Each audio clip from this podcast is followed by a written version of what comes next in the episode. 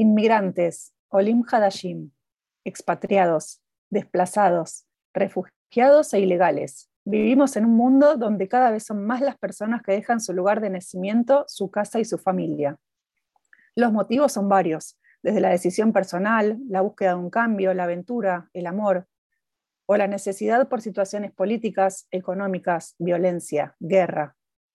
Un fenómeno que no es nuevo en la historia de la humanidad, y menos para el pueblo judío, que ha sabido ser pueblo en el exilio durante miles de años. Ariel Kleiner y yo, Luciana Patin, queremos hablar desde nuestra experiencia personal como migrantes y conectarlo con lo que nuestra tradición tiene para decir.